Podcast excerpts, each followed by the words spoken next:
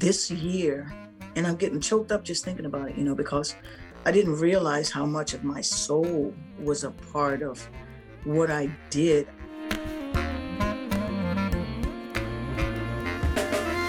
Hi, I'm Sean Perrin, and you're listening to episode 160 of the Clarinet Podcast, the show for clarinetists.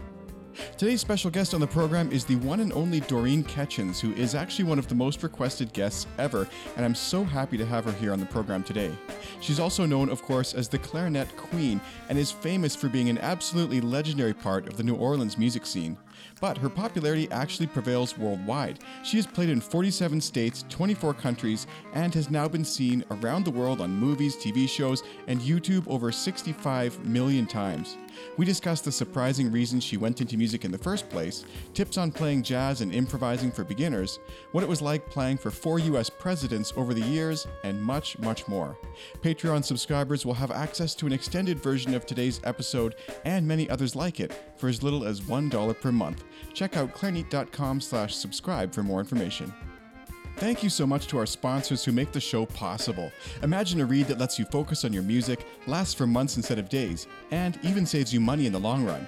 It's all possible with Legere Reeds, the world's leading synthetic reed brand made right here in Canada. The European cut reed is preferred by Legere artists all over the world, including Eddie Daniels, David Schifrin, Corrado Giuffredi, and many others. It offers a warm, clean sound with a great ease of articulation and is now available for E flat, B flat, and the bass clarinet. Learn more at your local music store or at legere.com. That's L E G E R E.com.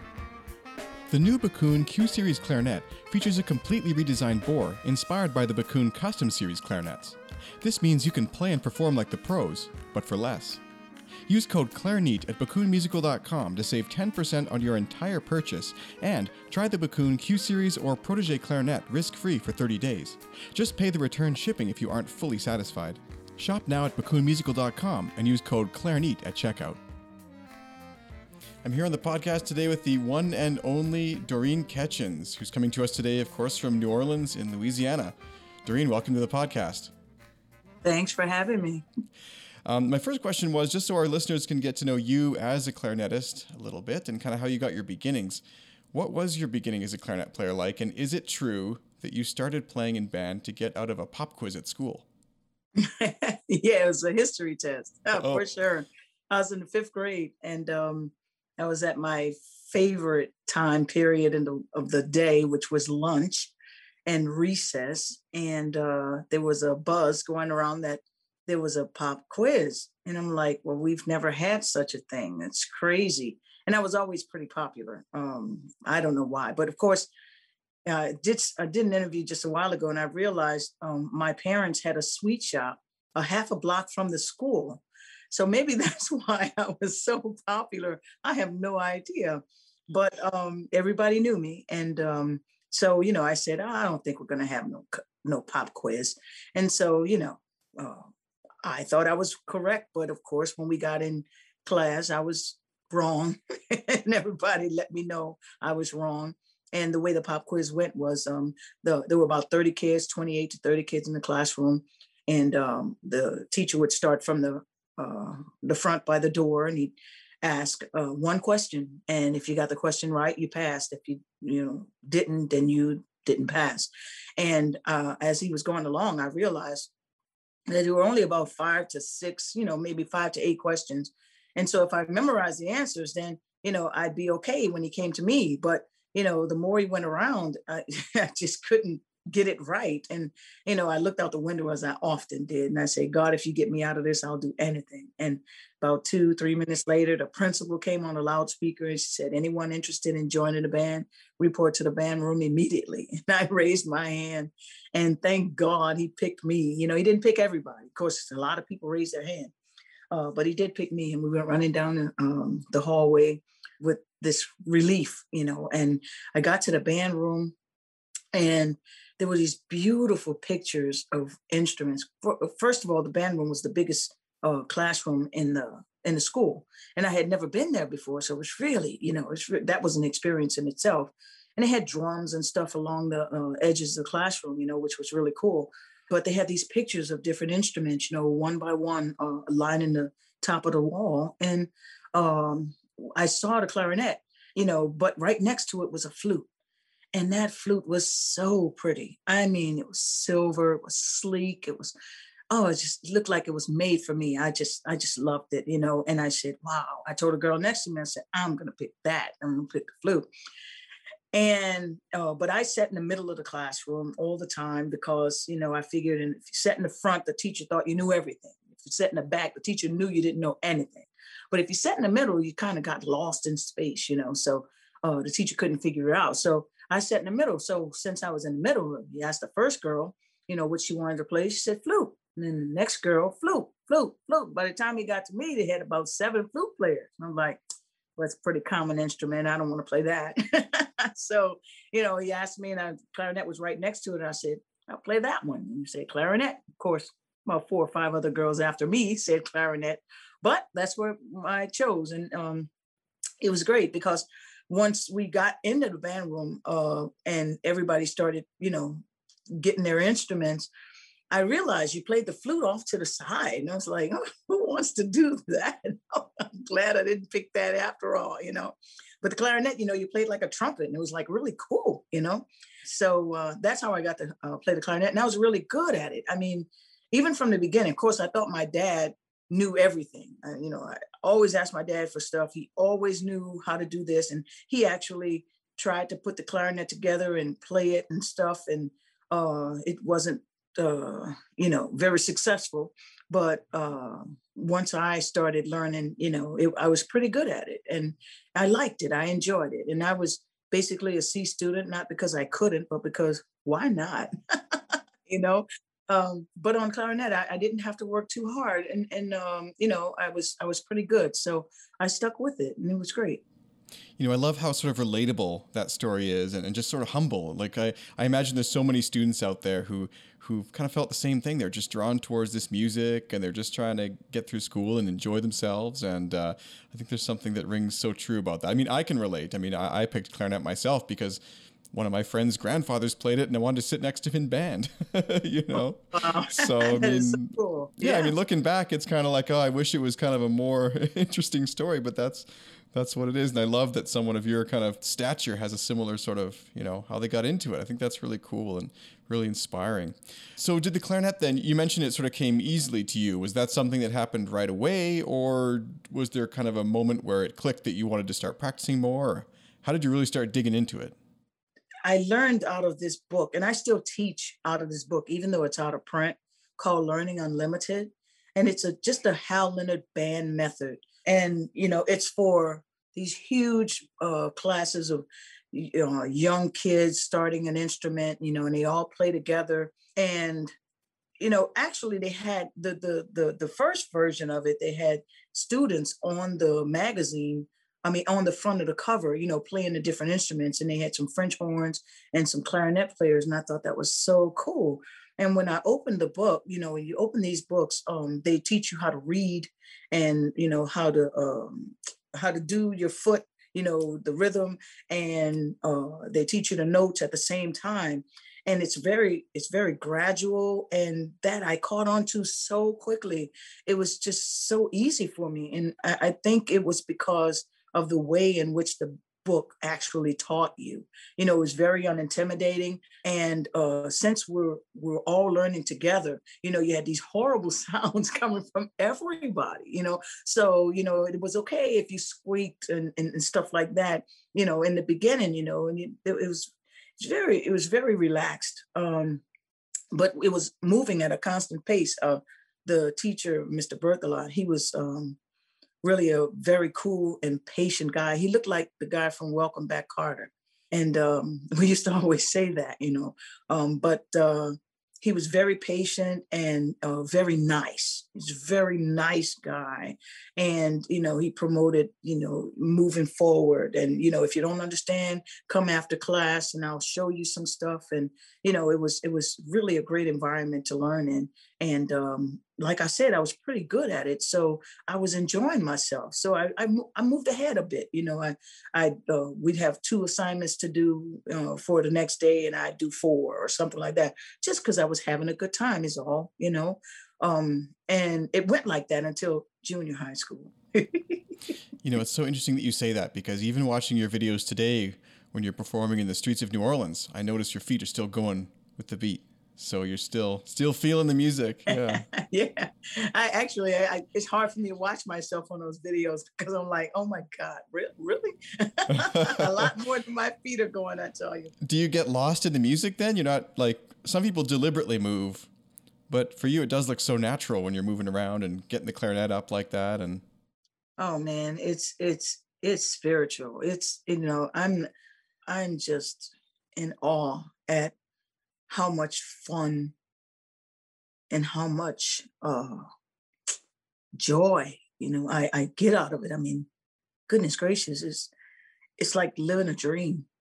It's amazing. I mean this year and i'm getting choked up just thinking about it you know because i didn't realize how much of my soul was a part of what i did. I mean i'm out there i'm playing a lot of times I'm experimenting, you know, just going for it or whatever. It's it's it's a free environment, and um, people love it, and you know, I get instant feedback, and it's just just just just something that's priceless, absolutely priceless. That you know, before this pandemic, I was like, man, I need a break, man. I need maybe i'll take a week or so off and you know, just relax because I'm going crazy, you know. And sometimes, well, we play almost every day. We take off like three days. And, um, you know, I try to practice in between there, but sometimes I'd be so tired. So at the end of that three days, man, I'd have to get my lip back up because we play hard for hours on end. And only because we're so into it. You know what I mean? Just can't do 45 minutes you know, and, and stop. I mean, and when we stop, you know, your heart's racing and and all of this stuff happens when when you're playing with people, you know, who just suit you so well. And you figure, oh, I'm out on the street, I'm not gonna find a good drummer, I'm not gonna find a good, you know, guitar player, I'm not gonna find this, I'm not gonna find that but they're there. I mean, they, they a lot of them are drawn to us, you know, because a lot of people they want to play with with with, with a certain caliber of musician, and it just calls them. And and you know, I just thank God that it calls them because we get to play with this these wonderful, absolutely fabulous musicians. Some we get to play uh, with for years, you know. Others we get to play for just for a few minutes, you know. But it's it's absolutely fantastic, you know not everybody that comes in to sit in is good, you know, but you know, it's still quite an experience, you know. It's an amazing, you know, and I, I wanted to take off a week or two and now it's been a year and something. but, you know, thank God for the internet and all of these things that, you know, keep us going. But practicing in a room and performing in a room is not the same as being out there. And I, I'm I'm looking forward to when we go back out there. Well, I think you've really articulated something that I, I know I'm feeling, and I'm not sure I had been able to put it into words, but like the performing element of music is is something that a lot of people go into music for. And like I, I had a pretty good balance going in my life between like family and working and teaching and playing. And when you take one leg of the stool out from under you, it doesn't feel good. And I think there's so many musicians who are kind of, you're right, they're missing part of their soul right now. And I don't think it's just musicians. I mean, no one's been to a concert really in a year. Those are spiritual, like you say, spiritual times for people, and, and it's a chance to get away from from their day to day life and and really experience. And, and not to mention playing with other musicians. You mentioned that a lot of these players just just kind of come up to you guys in the street and, and join in for a bit. That's remarkable. How how do you go about kind of getting along musically with these people who sort of just arrive like that? What's it like? Oh man, we're we're we're, we're very nice. You know, um, we're not trying to bust anybody out or anything. You know, we ask them, "What do you want to play?" Uh, and usually, uh, we'll find something that they can play, even if we wind up just doing the blues. You know, because everybody can do something with the twelve bar blues. I don't know. It's it's like a, a box of jelly beans, so to speak. You know, there's different flavors, and you know, some are really good, some are a little bitter. I'd be one of those bitter jelly beans, that's for sure, if I showed up. I don't know, but you know, some of them are just you know these these flavors you just want to savor for as long as they're here. And you know, some people they they come on a Friday and come back on a Saturday. You know, come back on a Sunday right before they get on the plane, and you're just happy they're there. You know what I mean? You know, other people they come they say, "Hey, can I join you again?" I'm like, nah, not no. I love how though it's all about the music. Like you're just not pretentious about it at all. You just want to share your music and and play with people and experience music. I mean, what could be more raw and musical than that? Yeah, but I mean, we you know we love the the buzz we get with each other. I mean, you know, with without outside people. I mean, that's a nice element and everything. But if people are coming to sit in all day long, it sort of disrupts what we, you know, uh, have going on. I mean, because it's almost like a drug, man. I mean, I, I my head starts buzzing, you know, at a certain point.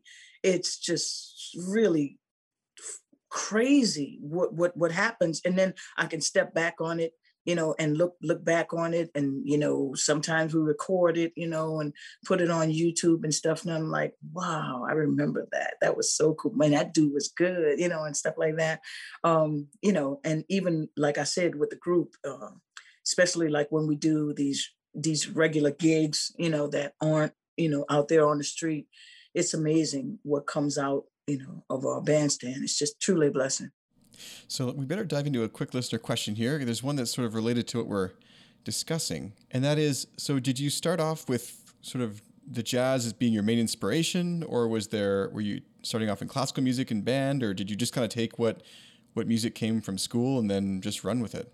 yeah i just started you know in school and then we did you know the nursery rhymes and the sousa marches and stuff like that you know whatever was thrown at us you know we played it wasn't so much uh, jazz. However my first performance ever was at the blue room at the fairmont hotel which is now the roosevelt. And uh, believe it or not uh, we performed two songs that day. One of them was the Joe Avery Blues, which is the second line, and the other one was When the Saints Go Marching In. and almost every performance, you know, one of those songs is in. That's hilarious. Yeah, it's incredible, huh? And, and that was my first, and uh, up until you know I started playing jazz, my last experience with jazz music, and even that was written, you know. But they had some little dudes on the trumpet that were soloing, you know, and I'm like, that's cool, but I never thought about doing that kind of thing, you know. But um, I was good, and uh, there was an award for the best musician uh, uh, at graduation when we graduated from the sixth grade, and I missed it by a half a point, and I missed it because you know I was kind of arrogant and you know thought I had it in the bag and all this other stuff, and and um, didn't. So that was a very humbling experience. And, um, you know, I thank God for that one too, because probably set me in a different direction. Um, but it did, you know, make me lose a little bit, not only my arrogance, I lost all my arrogance at that point, but um, my confidence too. And when I graduated from elementary school and went on to junior high school, well, I went from being the oldest and the, the best kid in in the band to being the youngest and the worst. I mean, basically, because I, you know, I went to school with big kids. I mean, you know, the band had ninth graders in it, you know, and they had been playing a lot longer than we had. I mean, I had been playing at that point for a little less than a year because even though I started in the fifth grade with the, you know, going to the band, uh, you know, to join in the band and everything, it didn't start until the following year. And, you know, by the time we got our instruments and stuff like that. But uh, I was in um, junior high school and things were going a little fast and it didn't come as easily. So I lost interest and I just stopped practicing. Yeah. whatever. Now I'm in band, you know, because when I picked my schedule, I picked band and all this other stuff. I was really excited about it. And then when I got in the class and all these kids were better than me and stuff like that and bigger, you know, I was like, ah, made a mistake. But I had to go through the whole year, you know, to to deal with it. And uh, it was quite quite a year. Mm, as as Mr. Berthelot, the the elementary teacher, was so nice. You know, Mr. Richardson was the total opposite. An excellent teacher, though, um, definitely uh, uh, responsible for a lot of my character and my technique and stuff like that, even though he caught me early. Um, but he used to do things that he probably, you know, a teacher would probably get fired for now, you know, because I was so bad. I mean, just so bad. I mean, like I said, I, I did nothing. You know, I just showed up with my instrument. When the band would have issues with uh, certain parts of the piece, he'd say, "Hold on, y'all. Let's let Doreen play it for us." like, yeah, all right, all right. So you know, I had to. So I tried to play it, and I'd squeak and squawk, and everybody would laugh at me, and it was just horrible. And I just got used to it. It was no big deal, you know. After a while, I was laughing myself, you know. But I had a crush on a drum major. You know, he's just oh, his name is Troy, and um, I mean, I I just was in love with Troy. And so um, what I did was I walked in the band room one day and Troy was sitting at the piano and um, I was like, oh boy, this can't be nice. Well, I'll just sit low. I'll just lay low today and hopefully, you know, he won't uh, embarrass me today. Or maybe Troy will leave, you know, early, but Troy didn't. He stayed there the whole time. And, you know, I watched the clock the whole band uh, period. And um, we got about 15 minutes to, it was time to go. And, you know, I was feeling sigh of relief because I didn't get embarrassed, you know, at that point. And then before it was time to go, you know, of course, they had a little situation where somebody couldn't play something. And he said, hold on, let's let Doreen play for us. And I was like, well, yeah, okay, I'll play it. No problem and I'm I'm I'm, I'm gonna show him this time. I'm gonna do this one right, you know. Uh, but I hadn't looked at it. I wasn't very good because I hadn't practiced or anything. As a matter of fact, it had been a long time since I actually took the clarinet seriously. And uh, but I, I I was determined to play it, you know, absolutely perfect. So I started playing it, and it was anything but perfect. It was terrible, absolutely terrible. And of course, they started laughing again. And when I looked over, you know, at the piano, Troy was laughing too well, that crush ended at that point. It was I was no longer in love with Troy anymore. It was life changing because you know I, I just felt so bad, you know, just angry, not not so embarrassed as I was angry. And you know, I picked up the book and I looked at it and I started playing some stuff out of the book. And then I turned the page and started playing that, and then turned the page again and started playing that. I must have played for, I don't know, about two, three hours that evening and just looking at it saying, man, this is really not difficult at all. It was very related to what I was doing in, you know, elementary school. And, you know, I went from being angry to just being sort of ashamed of myself because, you know, I was wasting so much time and, you know, just, just being all messed up in the head behind uh, some things that weren't really difficult, you know. So anyway, you know, after I finished the book that night, just finished it and came back to school. Of course, I want him to call me. Now he didn't. it took a while for him to call me. Actually, said, "Hold on, let's let Doreen play it for us." And you know, I played it and I played it perfectly. And you know, he said, "Doreen," you know, just like that. You know, I could still hear him saying that. You know, and from that moment on, I mean, nothing changed as far as you know, let's let Doreen play it for us. But, you know, I actually played it correctly that time. I instant teacher's pet at that point, And I was the teacher's pet for, you know, from seventh grade to ninth grade until I left there. And even after I left there and I went to senior high school, I'd come back and, you know, know was happy to see me and, you know, all kinds of other things. You know.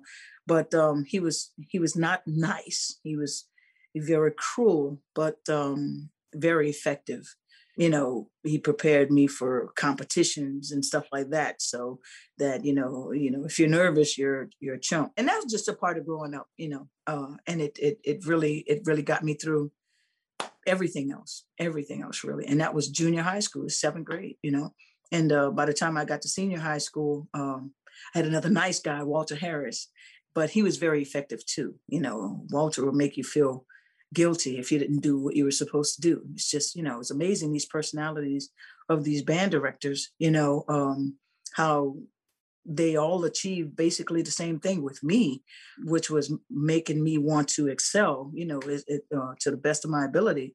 But they had different methods of doing it. You know, Mr. Harris was the one that made me uh, consider going to the performing arts school, you know, and uh, from there, and I met Stanley Weinstein, and that was it. And that was all classical.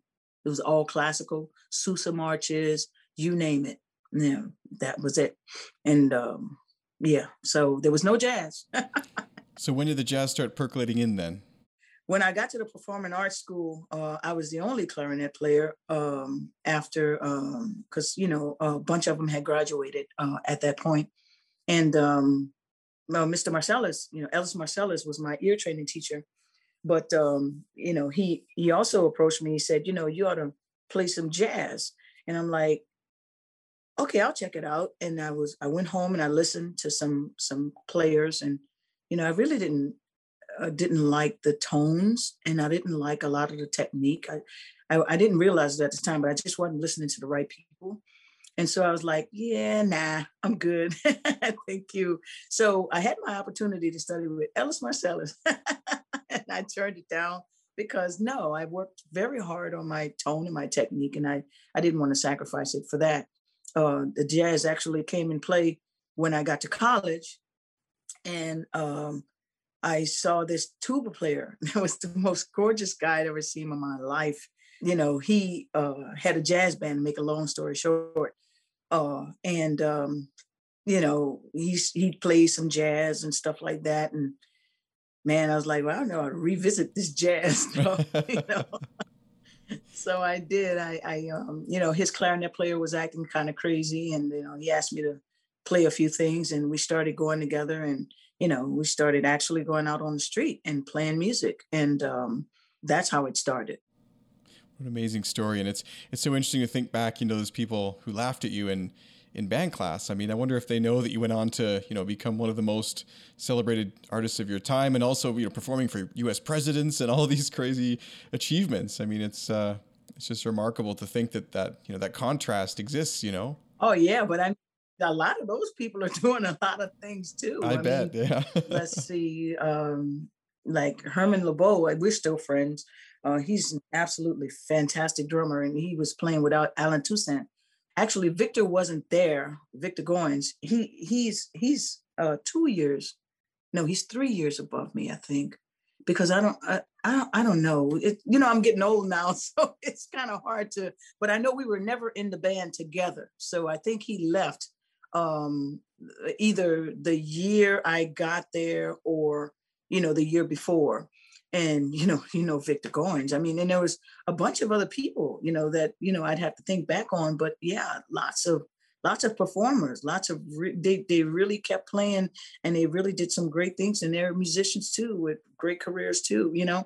Um of course a lot of other people you know it was just something they did in high school and you know that was it but yeah so this question came in from three or four people and and me too actually. I was wondering if you could share a little bit about this. So many of us have classical training and we just never really get to that sort of jazz experience. So what advice would you have for people to start improvising and doing something beyond the page? I didn't really do um, private teaching before the pandemic because I didn't have any time. I actually had one student that I was teaching because, um, you know, I, I, felt as though she went to school with my daughter and I felt as though she really needed help. So, you know, I was teaching her. And um, when the pandemic hit and, you know, needed money, started uh, doing some private lessons. And I, I figured out how to teach adults who don't want to go to kindergarten and start learning you know, chord structures and all this other stuff before they start playing jazz, you know, before they start improvising. And, you know, I came up with this, well, I teach with the ear, first of all. And what it is, is, and, and I even uh, give a little bit of it on those little, you know, clarinet lesson things, you know, the improvisation in five easy steps or something like that. It's really simple like that, you know. You you you, just have to establish the melody, and you, you I mean, we all have um, knowledge of chords, you know, and everything. It's just a matter of manipulating to make, you know, them do what you want them to do. So, so when you have these things in your ears, you can put them through the horn. I'd say to listen the first thing you should do is to listen to a bunch of different jazz clarinetists and find one that appeals to you somebody you like um, somebody who's playing with a tone you like or a technique you like or something like that and get them playing something slow you know something slow and bluesy something nice and steal it. Just you know when when play the with whatever they're playing learn it play it transcribe it but when you transcribe it, you don't just transcribe the notes, you try to transcribe the feeling too. You try to do the tapers and swells and all of these other things too, because you want to make it yours, you know. And inside of learning those notes that they're doing, that's why I say start out with uh, something slow, like a blues or something like that, so it doesn't tire you out. But inside of that, you'll see they'll spell out so many things to you. You know, you're like, well, how do you know how to, oh, well, when, when the, the, the, one chord and all this other stuff, they'll spell it out. You'll just, as you're learning what they're doing, they'll spell out things to you, you know. And the more you transcribe and the more you try to imitate and create on your own, the better you'll get. You know, it's all about structure you know you, once you once you put that foundation down there which is like the melodies you, you know the melody then you try to embellish upon a melody you know and that's all it is really. I mean of course you have to apply you have to know these different chords and you know understand you know what a flat five means and all this other stuff as it relates to the chord in front of it and from chord behind it. But that's technical. To have fun you know and you don't you don't have to have a music degree to sing along with Beyonce. You know what I mean? You could just, you know, sing along with Beyonce. And that's basically what you, that's how you get your foot in the door, you know, and you just keep doing it. And after you've stolen enough and played that stuff enough, you start to have some kind of relation as opposed to what you want to do and what you're capable of doing and, you know, what you think you are able to do. And, you know, it comes, it really does. You know, it just takes a little patience. So I heard something interesting there that I'm just thinking thinking about now that um, you've never really been teaching before, but suddenly during this time you are. Um, is there a way that anyone listening to the podcast could try and have a lesson or some lessons with you? Are you still accepting students, or is this something you're kind of keeping just within a certain circle of friends? Nah, it, it really took off uh, much bigger than than I I could um, have imagined actually i figured out now that you know instead of seeing everybody you know like every week you know you see some people every other week and see some people every two weeks you know or, or three weeks or something like that which works out much better for me too because then i'm not you know teaching all day. Um but um yeah just you know hit me an email and um, you know usually there's some slot somewhere we can agree upon and um, you know it's just an hour you know, and I'll show you what I got. and these lessons, they'll go on for a little while because once we start playing, you know, I'll have to, you know, cut back, you know, dramatically. But when I do try and give a lesson, you know, I'm not doing a feeder so that you'll you know have to come back the next week and see what's on what's behind door number two or anything like that you know? I just throw everything there. I just throw it all you know all the theory you know and all that other stuff so that you have a whole bunch of things to work with you know and you don't really need me anymore you know because it's all about your own personal development. I just give you the structure you know and how to build it and make it happen for yourself. They say the best teachers teach themselves out of a job right? Yeah So it sounds like it's best if people can just send you an email and then you can set up a time and as time permits, you can still offer some lessons? Yeah, for a few more weeks, for sure. Yeah. Um, it's Doreen J A at bellsouth.net. You know, just hit me up and say, hey, blah, blah, blah, blah, blah. I'll find out a little bit about them, you know, uh, where they are, what they want to do. And, uh, you know, we'll utilize the whole amount of time as opposed to, you know, just wasting it doing some other things. Now just throw a whole bunch of stuff out there, explain it, you know, and, you know. I love that. So I'd be remiss if I didn't ask, of course, how you developed your, you know, signature stance with the clarinet held high in the air like that. Is oh. that just your natural way of kind of feeling the music, or is there some sort of playing comfort thing behind it, or projecting, or what is it? Well, if you're in New Orleans and you're playing music on a clarinet, usually you're in front of trumpets and trombones and tubas and all of these, and you're on side of saxophones, and all of those instruments are very loud. They're playing, they're trying to be heard over everybody next to them and behind them and in front of them. And it just so happens that as I was trying to, you know, play with these people, uh, who were basically trying to blow me out. Uh, if, if I played high, you can hear it. It just, some kind of way, it just like a needle, it just bleeds through everything. You know what I mean? Uh, and it's just one of those things, God, you know, because, you know, I mean, you're playing high and you want them to hear you. So, and I didn't even know I was doing it. Honestly, I didn't even realize when I played. I mean, I just went from there up to the top, just, and I didn't even realize it until somebody said, that is amazing. You know, how you can play with a clarinet straight in the air and not drown from your own saliva. like, what you know but um yeah i didn't even realize it i was doing it for a long time and didn't even realize it and then you know of course you start seeing pictures and you, people start telling you things and you're like wow look at that you know but it's just a habit and it's amazing because uh we can do that for i mean in, back in the day we were doing that for seven, eight hours, you know, straight, you know, all day, clarinet up in the air, no big deal. And I remember one time uh, I was posing for some pictures. The guy said, you know, do like you're playing, you know, but not play. And I was just holding it it was the heaviest thing. And I'm like, hurry up, you know, it's not, I mean, what, you know, totally different situation. Yeah. Yeah. And even now, you know, I pose for pictures. It's not the same. I got to play, you know, if I play, I'm good, you know, but if I don't play it, it's heavy. it's crazy, you know? So you mentioned that you, you raise it up to cut through, but you also raise the register of your playing to cut through. So you're really well known for these sustained, long, beautiful high notes with incredible vibrato.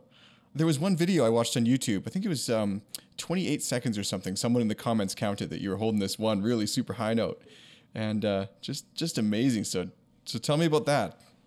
Yeah, even that is all emotion. You know, uh, sometimes it's very impressive. You know, and other times it's not that that long at all. You know what I mean? Um, but it's it's sort of like um, gliding in the air. You know, at a certain time you just you just hit that that that pinnacle whereas i'm good. I'm good. You know and you're good for for a while it's no big deal. And then it's a long note and it's really high in the air. And believe it or not usually by the time i release it you know i have to exhale before i inhale because i still have more left you know what i mean? Because it's all about the pressure that's built behind it and as long as you can hold it. So yeah sometimes I mean, and most of the time I can hold it pretty long. I always was able to, you know, do that for a long time. I used to bet quarters, you know, in junior high school that I can hold a note longer than, you know, uh, certain people. So, you know, uh, that was my gift, I, I would say. But um, it's nothing but pressure behind the note. And uh, like I said, usually I have to exhale afterwards. So while we're on the topic of projection, this is a question that came in, and I, I normally don't dive into gear too much on the show because we can just go down a rabbit hole of what what reeds does everyone like and things like that, right? But uh, I do think you can offer some really interesting perspective, maybe as far as like an outdoor setup. How do you play outside without your clarinet cracking? And like, is there a special mouthpiece you use to cut through the the instruments in the streets, or how are you sort of thinking about your your playing from that perspective as an outdoor player in, in hot weather? Every clarinet that I've ever played out on the street with has been penned, glued, you name it. Uh, it just happens. I mean, it's wood. Um, I had started playing this um, this shine from Korea that was uh, plastic, and it was really good for me because um, you know it's plastic it's not moving it's not doing anything you know crazy and the action on that thing was just amazing. But you know you still want your wood you know it's it's something about the the the wood um that is just it's like regal you know what i mean? Um it, it just is and um i just recently started playing on a, a a firebird from like royal global and goodness gracious, I mean, I practice more because the clarinet calls me. You know, I mean, it it it it feels regal. It it really and truly does. I mean, I I don't want to play anything else. I don't know why. It's heavy. It's, I don't know what because you know I came from playing a plastic instrument, so you know I mean, you know the weight difference is is is is um you know very different. But it feels and sounds just so regal. It's it's amazing. Um, and I play a um, a marble mouthpiece from D'Addario. You know, I'm a D'Addario artist, so they send me all of this stuff, you know, to try out. And they sent this marble mouthpiece, and I was like, "This is really pretty. Wow! Look at this. And I was just so excited. I took it out of the case, you know, and and I put it on my instrument and put my reed on there, and I started playing. It was awful, absolutely awful. I'm like, oh my goodness gracious. Well, it looks good, but I and I even called and I said, do you have another another size? They only make it in one size, you know. I'm like, damn, man. Damn, that sucker looks good, man. I love playing that instrument. And I put it down. And then um, I thought about it uh, after a few days and I said, well, let me put a, a, four and a half on here, you know. So I did I decreased the, the strength of the reed by half. And when I put the four and a half on there, it was like butter, butter. It was amazing. And I was like, oh yeah, oh yeah. Got a team going on here. you know what I'm saying? So um, and I've been playing on that now for over a year. It's just is really, really enjoy. Of course, now I play on a four and a half when I play that one. You know, I have a Kaspar that uh, I've been playing since, oh man, since high school. I mean, no, since college. Uh, I've played it so much now till my teeth have dug into the top, you know, to even when I put a mouthpiece pad, patch on there, um, it's still that, you know, takes the shape and, you know, it's really, uh, I'm I'm tearing it up. But um, on that one, you know, I still play five, five and a half. You know, when I have them, when I find them, and that's a big part of the projection too. You know, you got to have a strong read. You know, you're already out there and you're already playing and playing your guts out. I mean, you're blowing really hard. You know, to get all of that happening, and uh, yeah, you need you need some support. So yeah, so that's what I play, and I play Mitchell Luries. Um, I used to play Mitchell Lurie five and a halves, but of course, I was probably the only person on the planet playing on a five and a half. And I didn't buy enough of them, so they stopped making those. I still find a lot of them, you know, um, from time to time, you know, uh, from before. But uh, so I play a five, and I play a reserve too. You know, um, when you just want a little change of pace. You know, sometimes in the in the heat of the summer, you know, the reserve works a little better for me because you know it's a little longer. But um, I I can't get into those um, those leather ligatures, you know, they just don't, they're not tight enough for me. So, um, you know, I just play a regular, you know, metal ligature. Yeah, with two screws. I like the two screws because I like to tighten them and, you know, move around. And I like that support. So that's what I do as far as equipment goes. So plastic clarinet, good mouthpiece, and a really hard reed. That's uh yeah. Well, plastic mouthpiece, wooden clarinet, and a really hard. Oh, reed. sorry. Yeah. yeah. So, but you so you're using the wood outside now. I guess you're not playing too much outside yeah. these days. The thing is, I hadn't been playing outside. Uh, period. But yeah, when I go back, I, I just I can't put this this uh this Firebird down. I just can't. It's just. I mean, I try to play the other things, and it just feels like I don't know. I, I I just found something I really enjoy. So that's what I've been playing, and I'm just gonna have to take it out there and, um, you know, hope for the best. Brave the weather. yeah, but I'm I'm feeling really good with it. It it speaks to me. You know, it's sort of like, you know, like on these sci-fi movies when you know there's a slime and you see you tell them don't touch the slime, don't touch the slime. You know, and somebody's just got to touch it and they touch it you know, engulfs them and goes all over their bodies and, you know, consumes them and stuff like that. This, this clarinet has done to me, man. It's amazing. I mean, you know, I practice at one in the morning, you know, just because I pass by the, the, the room where the clarinet is and it's calling to me, you know, it's amazing.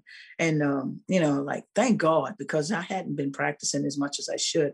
And, um, you know, in all reality, you know, I'm out of shape you know, I, I, doubt seriously if I could do a five hour day, you know, at this point, the way we were doing before. I got to build up to it. And I'm looking forward to it. I'm so looking forward to it. You know, May is going to, I think by the time Mother's Day comes around, I'm going to be feeling really, really good. So I'm going to be right out there on Royal Street, you know, lifting my clarinet up to the sky and just doing my thing. And just so grateful, just so grateful to be able to do it, you know, again, you know, so just really looking forward to it. You know, it's so funny what you say about the the slime there because I had that exact same experience once at a guitar shop. I'd set a budget of a couple hundred bucks to buy a guitar, and I'd found one I sort of liked, and the salesperson was like, "Hey, man, you should check out this guitar." And I played it, and I was just like, "Oh." it's Like three times as much, but I gotta have it. yeah, man. I mean, when it speaks to you, you know, when it when when something speaks to you, you know, you you you try to make it happen as best you can. You could be practical and deny yourself, or you can just say, I gotta have this. I gotta have this. And and it's it's just amazing the connection. I bet you enjoyed the daylights out of that guitar. Still hanging right here. 11 years old now. I'm saying, man, it's and, and it's so worth the investment. You know what I mean? Because you're enjoying it. You're still, it's still new money. You know what I'm saying? Yeah, yeah, absolutely. So, you know, before we go, because I do want to respect your time here, but I do feel like I could talk to you all evening here. Um, it's just been a great conversation. I could talk all evening too. but I wanted to ask, what was it like performing for the U.S. presidents? I think you've played for, is it four or five presidents now? Nah, it's four. Everybody thinks one of them was Barack, but it wasn't. that would have been nice, but I'm not in that clique. And and you know, um, every time it was just dumb luck honestly. It was dumb luck. We were, I remember um, with, with Clinton, we were just um, in the right place at the right time. You know what I mean? And and got asked, and it was great. Um, I remember um, with the Reagan and Bush, that was just a, the Republican convention. We didn't know they were going to be there. You know what I'm saying? We just just dumb luck, you know. And um, the the best one though was uh, Jimmy Carter. He was there with with his wife, and um, we were at Jazz Fest, um, and we were just playing our set at Jazz Fest, and all of these suits walk in, you know, and I'm performing, so I'm not really paying attention. You know, they they're not in the general area; they're where the family usually is, you know, and stuff like that. And they they walk in, and I didn't even know it was the president. I I kid you not, I I didn't even know. Um, and he's former president at that point, you know what I mean? But he still has Secret Service.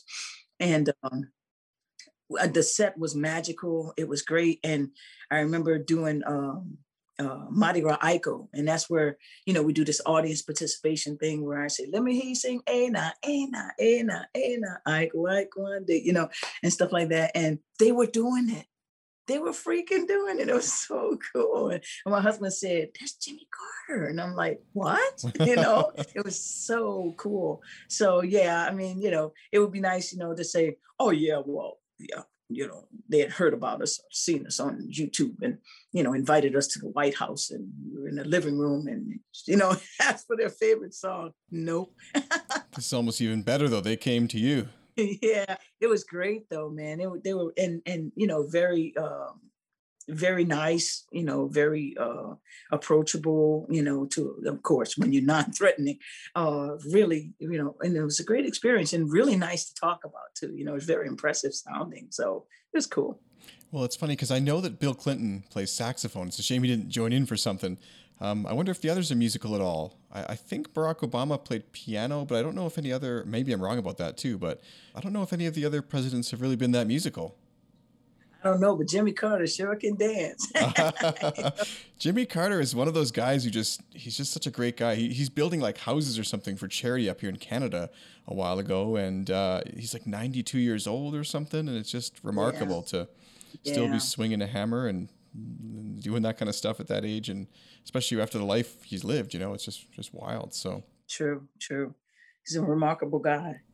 Well, I want to encourage those listening to the podcast to check out your YouTube channel, check out your online lessons that you're doing. You can send an email. I'll put the link to that in the show notes for this episode. Also, you know, on the YouTube channel, there's a place to leave virtual tips, I think you call them. You can do that to help out your cause. yeah with the sign that I always hold up the wrong way. it's amazing. you know, I got this PayPal sign and this you and this Venmo sign, and I'm always holding it up the wrong way. And I said, "Well, I got it right this time." And you know, you can look at the comments. You know, after after I review the video, you know, they're like, "Ma'am, you still have it the wrong way." Absolutely, and we just we we launched a new website too. Um, our old web manager he died, and um he died with all of the uh, information, uh, you know, to pay for and, and to get into the um, old website, which was doreensjazz.com. So now we're doreensjazz.org. And, um, you know, there you could also, you know, find out about the lessons. And, you know, we have two new CDs that just came out too, volume 29 and volume 30. One's uh, more uh, traditional and the other one's uh, gospel, you know, uh, just some really nice uh, things that are going on because we decided we didn't want to waste time doing this pandemic. You know, we wanted to look back on it and say, yeah, we did this and we did that and we did the other. You know, so um, you know, feeling really good about that because now we're coming out of it and we have these things to look back on. And uh, I learned about Zoom. I mean, last year this time I didn't know what Zoom was you know um so and thank god for these these platforms you know i mean they're not all you know that they're not the most reliable you know uh, but they're really you know a blessing you know because we're able to connect and you know still do what we want, what we love doing you know uh, just in a different way but still reaching people and people reaching us you know it's it's absolutely fantastic. Well i really want to thank you for taking the time to talk with me today. Um, if you're listening out there on uh, Apple Podcasts or Amazon Music or anything like that. The episode will end here, but we're going to do a couple more extra little questions for the Patreon backers.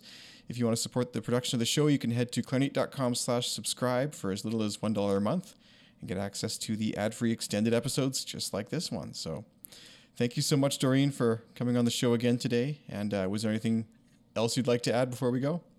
Uh, just thanks for having me. It's, I appreciate the attention and um, you know the respect. It's it's absolutely fabulous. And and we'll be out May. Lord say the same. We'll be out and we'll be doing our thing and maybe a little rusty at first, but still making some great music. And you know we'll try to um, put the video on so you can be with us no matter where you are. You know and uh, just have some fun. So thank you all so very much. That's awesome. Did you do a live stream now at the concerts when you're playing outside? On YouTube? Yeah, we we we had tried to do some of that stuff um beforehand. So yeah, that's what we're going to try and do. Yeah. That is super cool. And people can leave their virtual tips or their super chats or whatever on YouTube while they're while they're watching. I'll, I'll keep an eye out for that. That sounds fun. Oh, cool. Yeah, I'll figure it out. well, thank you so much for taking the time to talk with me today. And uh, it's been such a great thing to have you on the podcast here. And I do hope that things return to normal and we can find you out on the streets again of New Orleans real soon. Me too. Thank you so very much. I really appreciate, you know, all of this and you take care and I'll be listening.